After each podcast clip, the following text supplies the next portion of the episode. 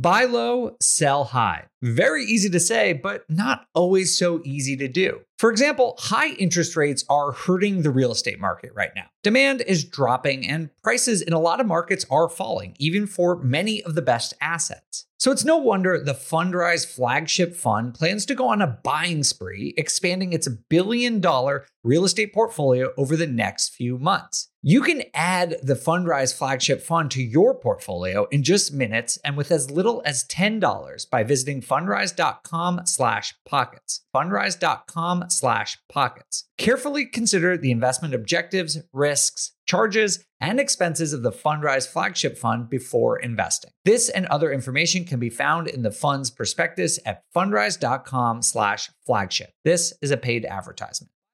This show is sponsored by Airbnb. Did you know that I turned one of my first homes into an Airbnb? It's true. And it even helped me get the extra income I needed to launch my real estate career. So if you want to try your hand at making even more income with your property, Airbnb is the place to be. Your home might be worth more than you think. Find out how much at airbnb.com/slash host. Top real estate investors love to talk about how they save so much on taxes. But how are they able to build rental property empires while skirting Uncle Sam? 1031 exchanges. 1031 exchanges allow you to defer capital gains taxes while you sell an investment property, exchanging your old property for a bigger, better one and avoiding the tax man while you do it. And that's where First American Exchange Company comes in. They're the leaders in 1031 exchanges. Whether you're a seasoned investor or just starting, First American Exchange can help you with simple rental property exchanges, complex commercial real estate investments, reverse exchanges, and more. Don't let your taxes eat into your profits. Visit First American Exchange Company at firstexchange.com or call them at 800 556 2520. That's firstexchange.com or 800 556 2520. Keep your money in your pocket and propel your portfolio further at firstexchange.com. First American Exchange Company does not provide tax or legal advice. Consult your financial, real estate, tax, or legal advisor about your circumstances. First American Exchange Company. Safe, smart, secure.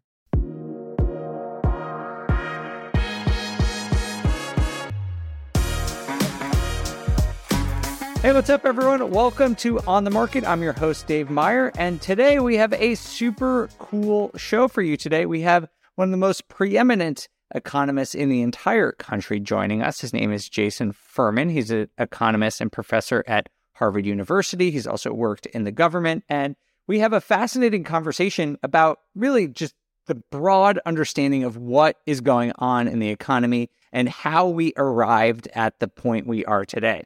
Jason has some really sophisticated, I think, well informed and often critical views of some of the stimulus packages, some of the Fed policy that we've seen over the last couple of years. And he has a pretty different prescription for what the Fed should be doing going forward than I think a lot of the people that we have talked to on this show over the last couple of months, or just basically what you hear in the media. So this is a fascinating episode. We talk about stimulus, we talk about inflation, we talk about the debt ceiling negotiations that are going on in Congress right now. So, if you want to understand the economy as it stands today at the end of May, you're going to want to listen to this episode with Jason Furman. We're going to take a quick break to hear from our sponsors, but then we'll be right back with the interview.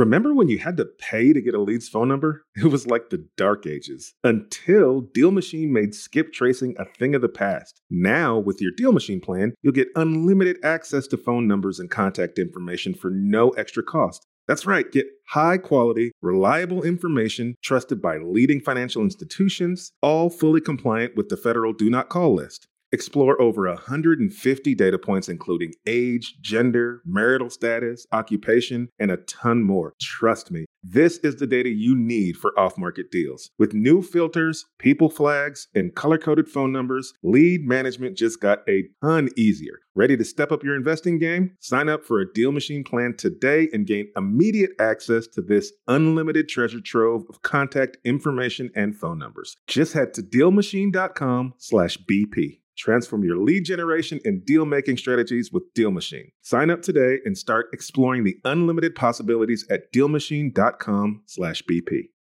This show is sponsored by Airbnb. Did you know that a long time ago, before I ever started my real estate business, I turned one of my first primary residences into an Airbnb? And that's the extra income that I needed from Airbnb that gave me the confidence to go out and work for myself and eventually quit my nine to five job. And now I have dozens of Airbnbs all over the country. I've even partnered up with the old David Greene on a recent property in Scottsdale to take our portfolio to the next level. And of course, we host it on Airbnb. But you don't need to be a full time real estate investor to start on Airbnb. As a matter of fact, I was self managing 10 properties while working my nine to five job, so I know anybody can do it. Think about it this way you're looking for extra income and going on a vacation. Wouldn't it be great to rent out your space and let your property pay for itself while you're gone? I did this one time. I pitched my wife and my roommate, because we were house hacking, on the idea of renting out our home, and it paid for all of our expenses on a trip to Mexico City. So go and give it a try. It might just change your life, just like it did mine. And I really do mean that. Your home might be worth more than you think. Find out how much at airbnb.com/slash host. Seeking the truth never gets old. Introducing June's Journey, the free to play mobile game that will immerse you in a thrilling murder mystery. Join June Parker as she uncovers hidden objects and clues to solve her sister's death in a beautifully illustrated world set in the roaring 20s. With new chapters added every week, the excitement never ends. Download June's Journey now on your Android or iOS device or play on PC through Facebook Games.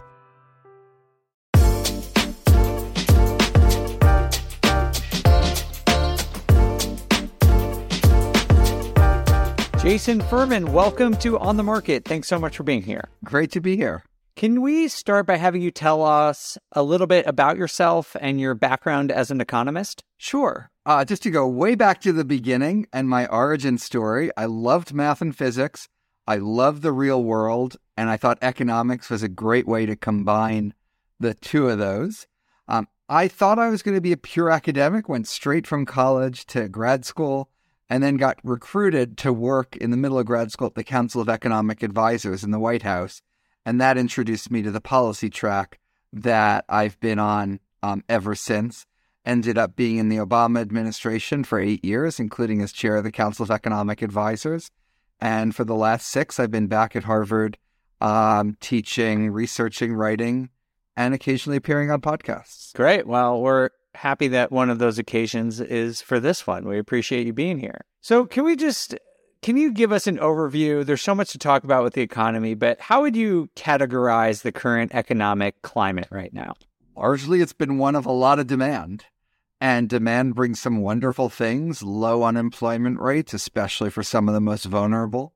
And demand brings some bad things in terms of um, inflation, which has been very stubborn and uh, persistent. Why do you think that inflation has been so persistent? Look, I think when people first missed the inflation, and I think there's just no limit to how much one should obsess over those errors that were made in forecasting in 2021. Errors made by everyone the Fed, financial markets, the IMF, forecasters, everyone.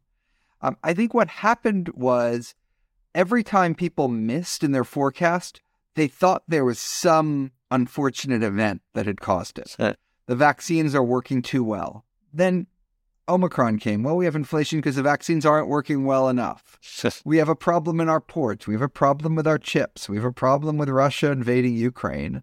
And it just was one unfortunate event after the next. I think there is a more parsimonious explanation, um, which is that rather than it being caused by the series of shocks, a series of things on the supply side, that it largely emanated from the demand side. We spent 25% of GDP we kept monetary policy um, extraordinarily low.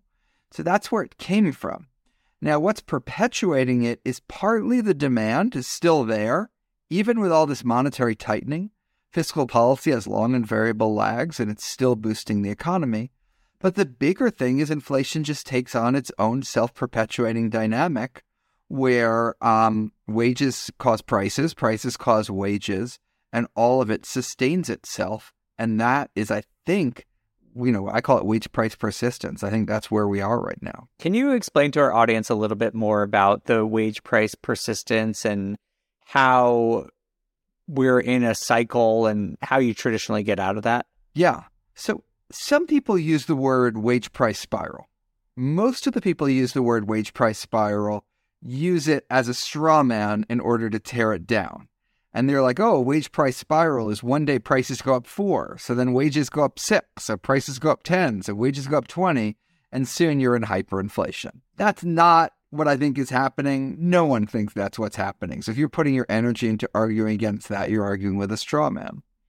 Um, what I think is happening is prices and wages are set in a staggered way. If you're a business, you have some input costs, some labor costs.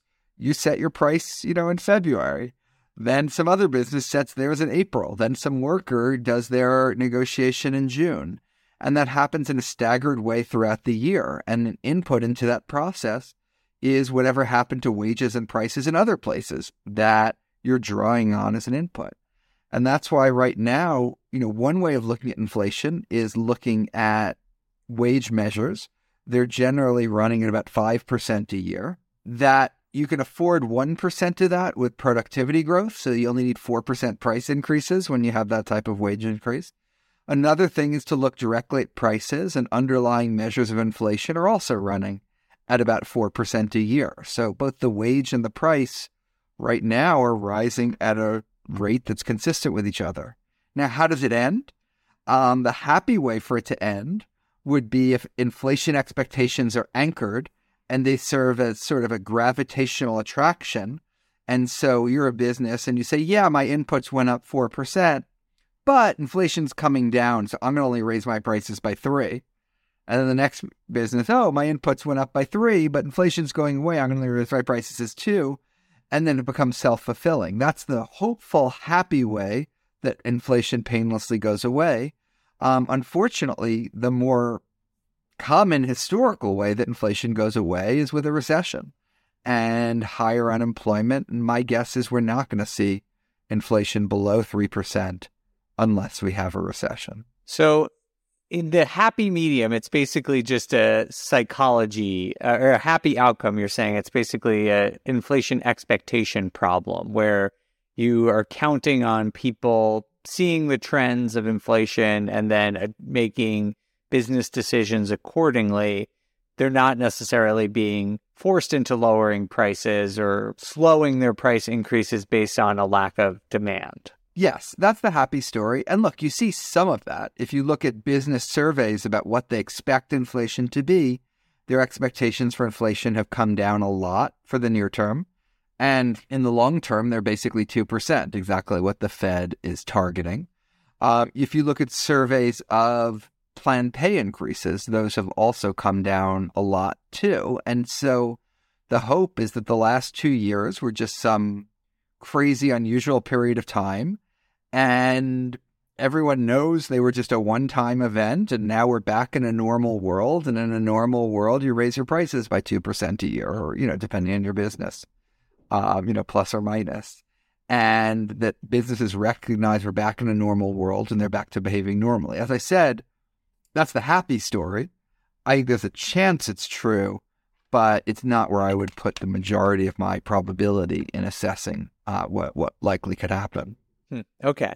Well, I do want to get to that. I, I, want to understand what you think is likely going to happen. But before we move on to that, I, I want to get a better understanding of your thoughts on how we arrived here. You said that uh, you know you don't believe this supply side shock narrative, and that it's mostly demand.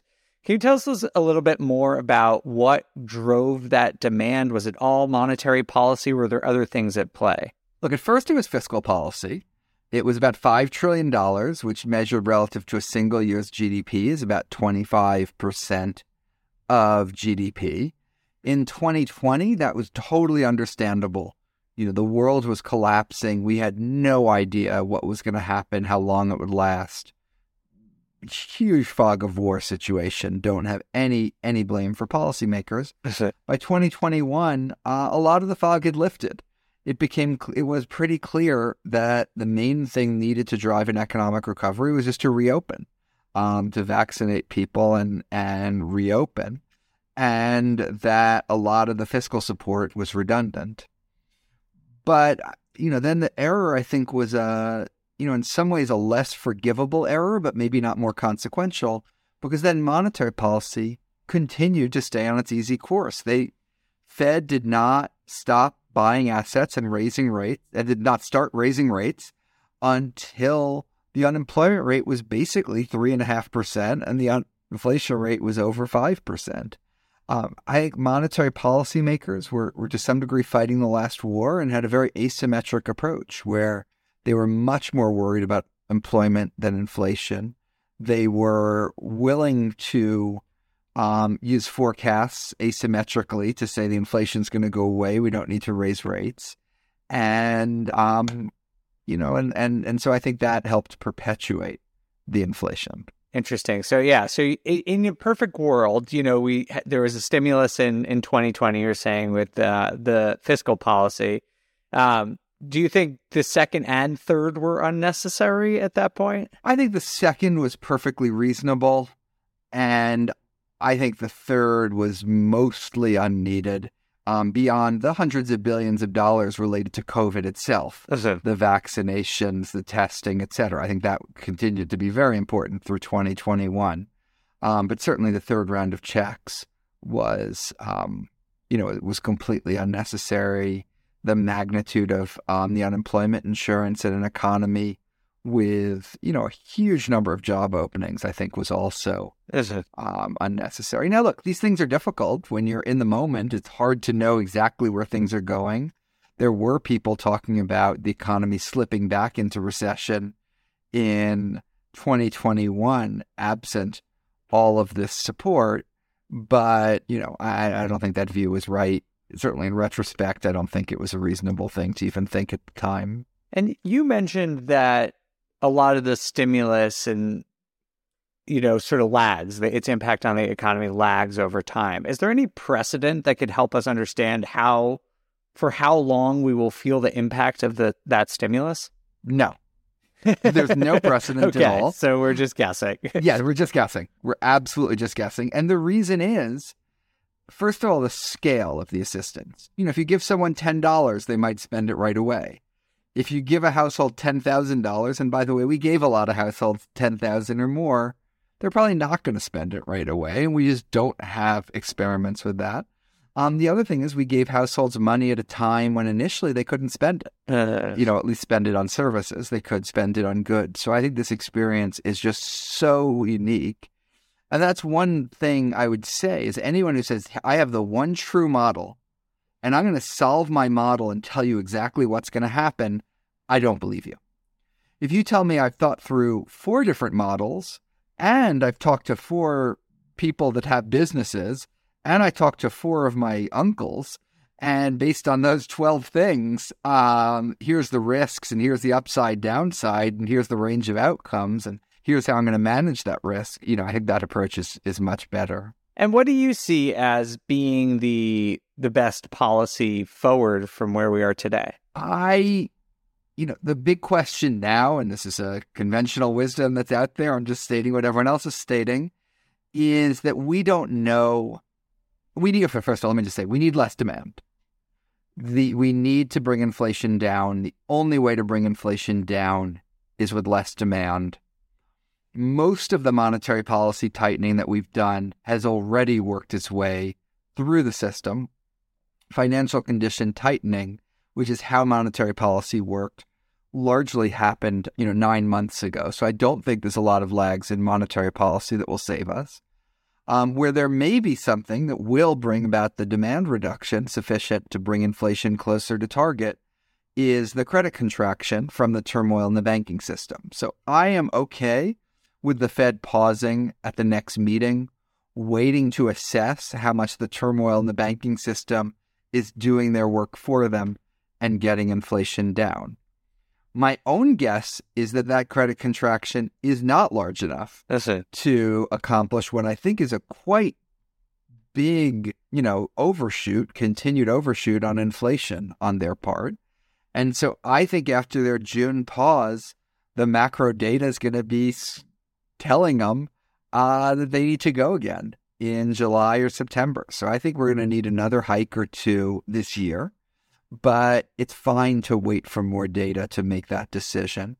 I think there should be, and I think there is, a very high bar to cutting rates. And it's hard for me to see anything short of a financial crisis breaking out. And I don't expect that. that would lead the Fed to cut rates before you know November at the soonest. And even then, I think it's it's it's unlikely. What are the main indicators you look at, or the Fed is looking at, that would support this idea that they're going to need to keep raising rates? First of all, I like to look at a lot of different inertial measures of inflation. You know, there's the standard ones like core, where you take out the food and energy. There's the median and trim mean, which take out the outliers on either side. There's um, housing has played such a big part in all of this. So I like to look at ones that swap in new rents for all rents and the housing component.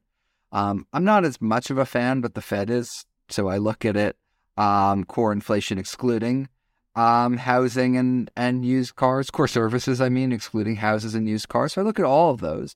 Now, the interesting thing is, every one of those right now is telling a very similar story of inflation in the four to four and a half percent range. Sometimes the data is confusing about what's going on. Right now, it's actually not. Um, it's all lined up.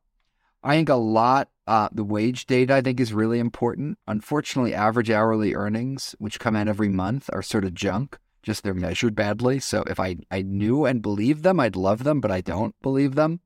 Um, the ECI comes out every three months. I believe that. I love that.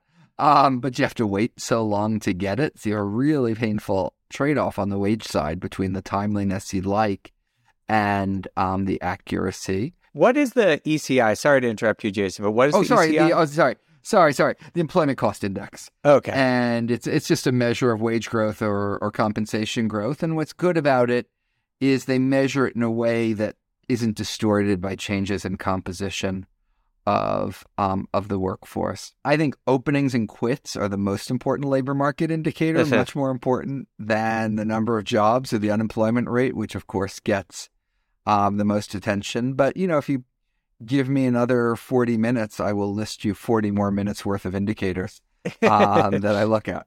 I uh, that's that's a great list and probably more than sufficient for our audience. I'm curious though to dig in a little bit more about the labor market. Um, it does seem to be holding up very well by most metrics um, that I've seen, at least. I'm curious how you think this is going to play out, and if there is risk of a serious job loss recession coming in the next you know year, eighteen months. Um, anything could happen, of course. I think it would be wonderful if inflation comes down without the unemployment rate going up. There are ways that could happen. We talked a little bit about inflation expectations might act as a gravitational pull that you know businesses go back to normal uh, price increases and wage increases. You know, we are seeing declining job openings without the unemployment rate rising, so the labor market might be cooling a little bit. So it's really high employment rate, but a high employment rate in a cooler type of manner. Um, unfortunately, I think the more likely thing is that a higher unemployment rate is the only way to bring inflation down. And the longer we delay that, the more unemployment you're going to need. The more embedded inflation gets, um, you're risking millions of additional job losses to get rid of a more deeply um, embedded inflation. And so I think probably the, you know, if you tell me at the end of this year the unemployment rate's still three five, my guess will be inflation is still pretty high, and so the Fed's going to raise rates a lot more next year, and they're just going to keep repeating until there's both a recession and a way to bring um, inflation down. Now, could you come out of the recession and come back to lower unemployment? Yeah, maybe you could, but I just, you know, I don't think the Fed needs to set the goal of raising the unemployment rate, but it needs to be willing to risk that happening in order to achieve the the goals it set and goals that have served us well historically. Do you believe that raising interest rates is an effective tool for raising unemployment? Because so far it doesn't seem like there has been a relationship between raising the federal funds rate and the unemployment rate. Well, we don't know what the counterfactual would have been. If the Fed had not been raising rates for the last uh, over a year now, you know, where would the unemployment rate be now? Where would inflation be now? I think the unemployment rate would probably be lower and the inflation rate would be higher. I've done reasonable quantifications that suggest, you know, maybe the unemployment rate would be 2.75 right now, and the inflation rate might even be two, three percentage points higher Wow. um, than it is. So it's possible the Fed prevented something. And this is where that lag fiscal policy becomes quite important, which is it's not like you gave people money in 2021 and it all got spent in 2021. A bunch of it got saved and spent in 2022. Some of it got saved and is being spent in 2023. And so, you know, part of what happened last year, I think, is that is that monetary policy fought fiscal policy to a draw.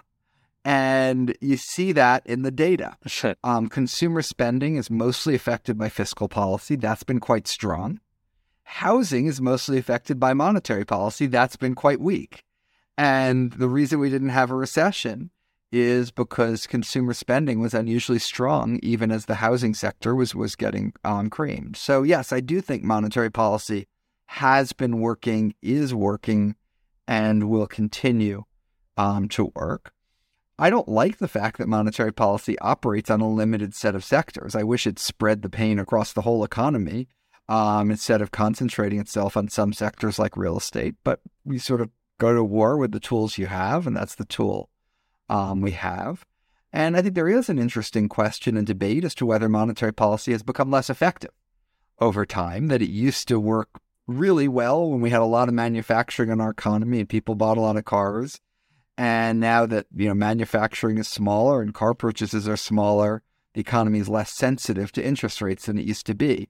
Um, I think that's possible. I think interest rates just may not matter as much as they used to matter, um, but they matter, and you see it in the housing sector. And so, yeah, I think it's probably working compared to some counterfactual. Of course, you can never prove that. Obviously, for our, our podcast, the housing sector is of particular importance. Um, I'm wondering if you have an opinion on the direction of mortgage rates uh, throughout the tightening cycle, and if you think we've hit a peak back when they were about seven and change in November, or you think there's a chance that bond yields go up uh, in the coming months and bring mortgage rates up with them. I think there is more of a chance that we're going to see mortgage rates go up than go down.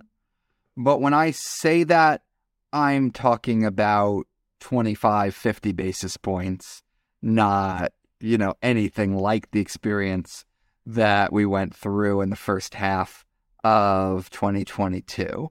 Um, I certainly think no investor business should be making a plan assuming that mortgage rates are going to be a lot lower, you know, one, two, three years from now. Maybe they will, uh, in which case, great. Uh, you got lucky.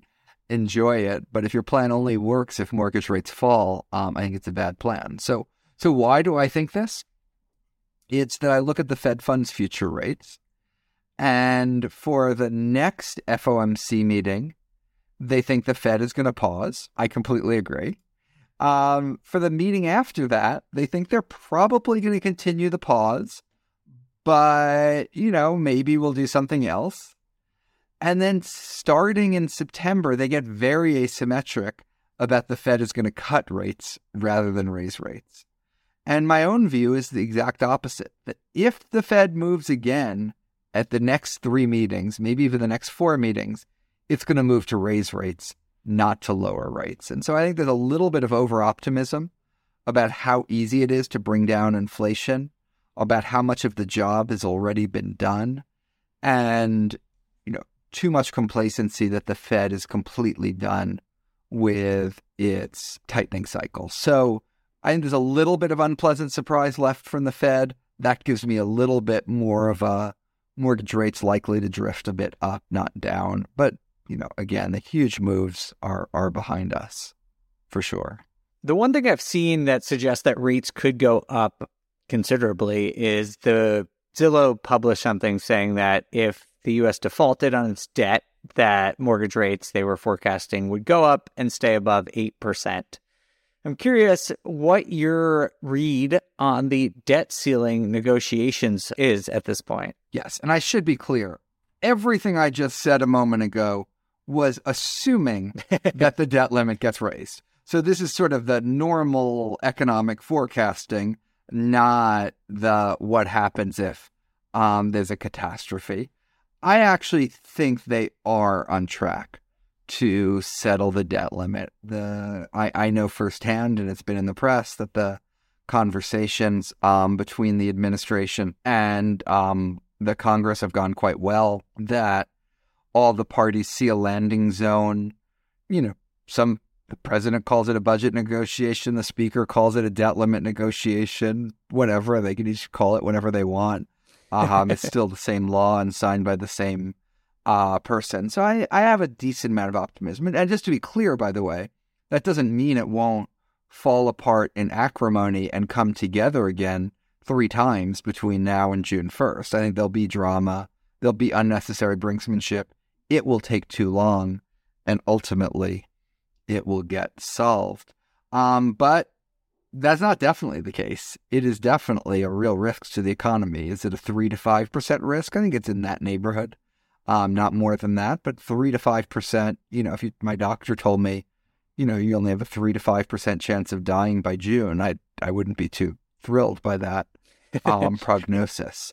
Um, and yeah, if we go past the X date, if we default, uh, interest rates will go up, stock market will go down, and lots of other bad things will happen. Yeah, I mean, I, I guess we don't know exactly what would happen, but yeah, I, have heard uh, interest rates would go up, stock market would go down. Do, are there any other high level consequences of a potential default that you think our audience should know about? Right. Needless to say, it's not like we have a large data set to draw on. Um, when other countries have defaulted, it's because no one wanted to lend them money the United States would be unique in becoming one of the first countries ever to default because it refused to borrow the money that everyone was perfectly happy um, to lend it. And so, yeah, we don't know what that looks like, but um, we do know a little bit from 2011. We started to see interest rates go up. 2011, the stock market went down 20%. Consumer confidence plunged. And that was all just because we got close to the date, not because um, we went over the date. Now, the other question is what happens if treasuries get downgraded? If tre- tre- treasuries have already been downgraded by Standard & Poor's, if the other two agencies downgrade the treasuries, how many institutions out there are required to hold, you know, AAA securities, can no longer hold treasuries, need to dump them? Um, what happens if treasuries no longer um, function as collateral for loans throughout the financial system? Um, what happens if they're no longer being held by money markets? There's a lot of different places in the financial system that you could see a run on the financial system, a dysfunction in a world where the one safe liquid asset um, no longer is that what would be you know obviously those are all pretty significant well you mentioned some significant domestic issues but i, I assume that when you're, when you're talking about the financial system you're talking about the international financial system and that this could spread to sort of a global economic crisis absolutely i mean you know i don't think russia and north korea would have much to worry about um, they don't have a lot of treasuries in their financial systems but every other country in the world um, U.S. Treasuries are a very important part of um, what underlies their financial system. Well, I'm I'm heartened a little bit. I, I agree with your doctor's assessment that I wouldn't be thrilled with a three to five percent, but I'm glad to hear that the your your risk assessment of a default is not worse than it is. Jason, this has been super helpful. Is there anything else you think that our audience, primarily of you know re- real estate investors who are trying to attain financial freedom uh, through real estate investing, should know about the economy right now and how they should uh, make financial decisions? Yeah, I've told you what I think, but I don't know what's going to happen. No one knows what's going to happen. And in the last few years, um, we've seen an unusual amount of just huge, unprecedented things happening in the economy. And so, whatever you're doing, I do think you need to be prepared for it. Now, that's not necessarily a problem. Some of those things are upside. Um, we haven't talked about ChatGPT and AI. Maybe those will raise um, economic growth a lot. You know, in any world, people are going to need real estate. Uh, and that's one thing they always need. But um, yeah, I think you just need to be prepared for uncertainty and, and make sure you're protecting against the downsides and look forward to the opportunities that it throws up. Well, Jason, thank you so much for being here. This has been a, a great conversation, really enlightening and informative. We appreciate you being here.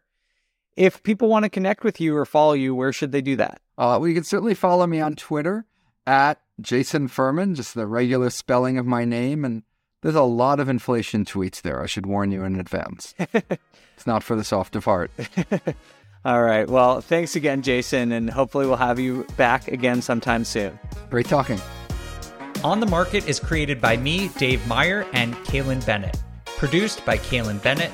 Editing by Joel Esparza and Onyx Media. Research by Pooja Jindal. And a big thanks to the entire Bigger Pockets team. The content on the show on the market are opinions only. All listeners should independently verify data points, opinions, and investment strategies.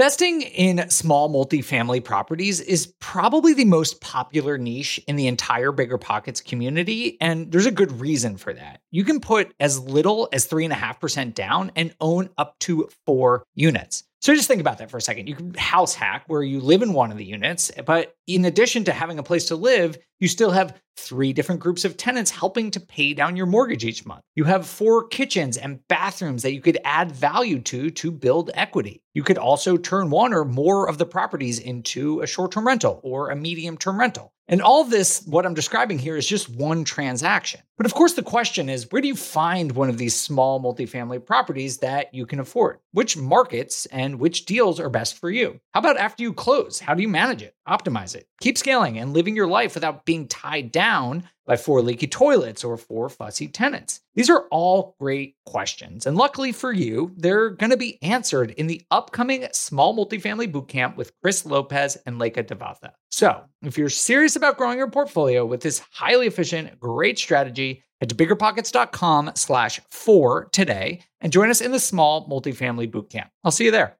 The content of this podcast is for informational purposes only. Past performance is not indicative of future results, and all hosts and participant opinions are their own. Investments in any asset, real estate included, involves risk. Use your best judgment and consult with qualified advisors before investing. Only risk capital you can afford to lose. Bigger Pockets LLC disclaims all liability for direct, indirect, consequential, or other damages arising from reliance upon information presented in this podcast.